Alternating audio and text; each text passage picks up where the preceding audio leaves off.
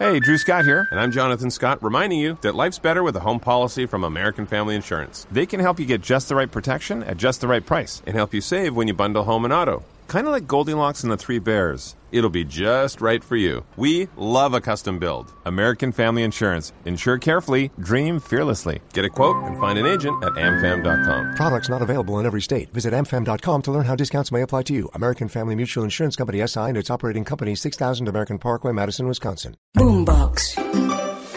Realmente sabe que a Francia Márquez no hay que tomarla en serio. Yo no sé a él qué es lo que le pasa, sin dar los discursos no sobrio o es bipolar. Yo, yo no entiendo nada.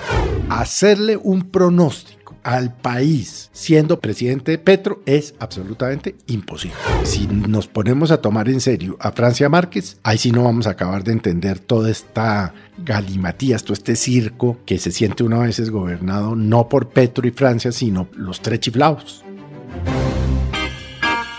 Aquí comienza el Zuletazo. El Zuletazo Podcast con el presidente Gustavo Petro, que llegó a España para su sexta visita internacional del año. Es una visita de Estado de cuatro días y estará el presidente reunido con los reyes Felipe VI y Leticia Ortiz. Se va el presidente Petro de gira, pero deja en Colombia la polémica por el discurso de una hora y 14 minutos que dio en la ventana de la Casa de Nariño. Aquí ya sin su hija, pero siempre con su esposa cuidándole la espalda, Verónica Alcocer, se le vio en un discurso lleno de amenazas, advertencias y defendiendo sus reformas, las que dice él ya están aprobadas por el poder popular. El presidente Felipe que comenzó diciendo que puede haber una revolución en este país si no le aprueban las reformas. El intento de coartar las reformas pueden llevar a una revolución. Lo que se necesita de cualquier manera es que el pueblo esté movilizado, como lo estuvo con Bolívar, como lo estuvo con Melo, como lo estuvo con López, Pumarejo y Gaitán. Pues la verdad, María Camila, es que a mí me sorprende mucho este presidente, porque obviamente ayer ciertamente sí fue incendiario. Yo me temo que él calculó que le iba a salir mucha más gente a la calle. Y por eso se atrevió a hacer y a decir lo que dijo. Pero también es claro que el presidente en menos de 24 horas ya también empezó a echarse para atrás. Porque en las últimas horas, según nos lo manifestaba nuestro mm, periodista, quien viaja con el presidente, eh, Santiago Rincón, nos decía que el presidente está hablando de otros temas distintos. Entonces, fíjese que yo no sé a él qué es lo que le pasa, sin dar los discursos no sobrio, para no decir borracho, porque no se le notaba borracho, pero pues tampoco era aquí, o es bipolar, y perdón con los bipolar, yo, yo no entiendo nada. ¿Usted se acuerda de la película de Sergio Cabrera? Sí, claro. Eso fue lo que hizo Petro ayer, exactamente lo mismo de la película. No, ahí les dejo su puta casa pintada. Armó el lío y se fue a su visita de Estado. Pero entonces él ya hoy está diciendo que no, que no es la revolución de la gente en las calles destrozando, no, que es la revolución en marcha de la que hablaba en el año 36 y después en el año 43, 44 el expresidente López Pumarejo. ¿Qué más dijo ayer Petro que alarmó al país, María Camila? Pues Felipe pidió que de nuevo salga la gente a la calle, que no dejen solo al gobierno en lo que él llamó los palacios enormes y fríos, sino que es el momento, dice el presidente, de que el pueblo se movilice, la juventud, el trabajador, la clase obrera, y ¿sabe por qué?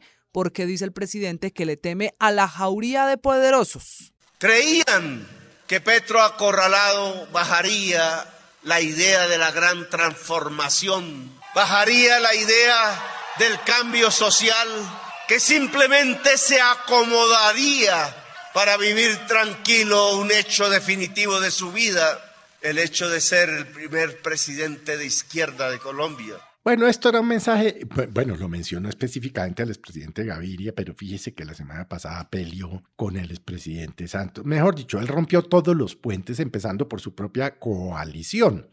Pero vuelvo y le digo, yo creo que él contaba con que ayer iba a salir mucha gente.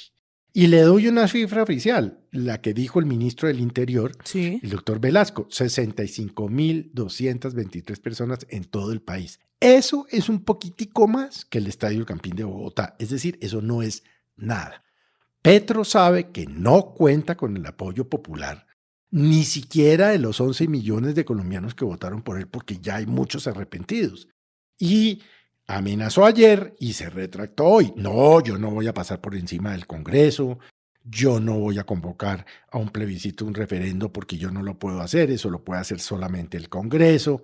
Fíjese que él entre Bogotá y Madrid meditó todo lo que dijo, pero en el fondo lo que dijo ayer lo refleja. Ese es Petro, no se equivoque. Usted en una cosa tiene razón. Un vuelo Bogotá-Madrid hizo que el presidente cambiara de opinión, porque escuchemos lo que acaba de decir ante los periodistas que lo acompañan a esa visita de Estado en la que, a diferencia del balconazo, ya no se habla de revolución ni de desconocer el trabajo de instituciones como el Congreso. El presidente Felipe intentando explicar lo que quiso decir en una hora y 14 minutos que duró ese discurso.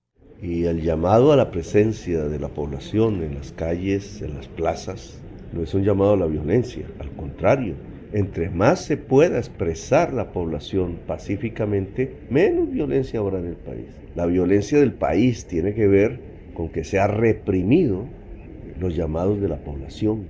Vea pues lo que estábamos hablando, es que ese vuelo le cambió el chip. Eh, debe ser por lo que cambia, ¿no? De, de un lado al otro, pasó el océano. Cambiando de no sé qué. continente.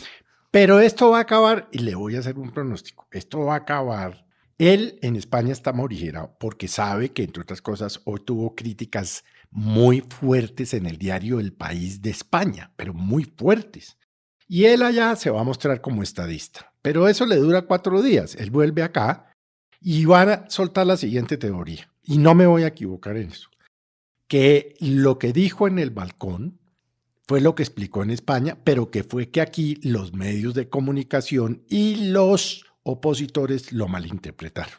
Porque ese es el estilo de gobernar del presidente Petro, que a todas luces, por supuesto, es peligroso, porque si usted no sabe cómo es el presidente de la República, si usted no lo conoce, si usted no lo entiende y usted lo ve pegando estos triples saltos mortales en menos de 24 horas, vuelvo y le digo, eso quiere decir o que no estaba sobrio, o que es orate, o que es más loco que orate, o que lo que usted quiera, o que es bipolar, o que es todo lo anterior. Entonces, la verdad, hacerle un pronóstico al país siendo presidente Petro es absolutamente imposible. Y déjeme, Felipe, para cerrar, conocer su comentario alrededor de la vicepresidenta Francia Márquez, porque si esto es poco, se suma el discurso del balconazo a la vicepresidenta en Cali, liderando la marcha del Día del Trabajo y haciendo vivas para primera línea.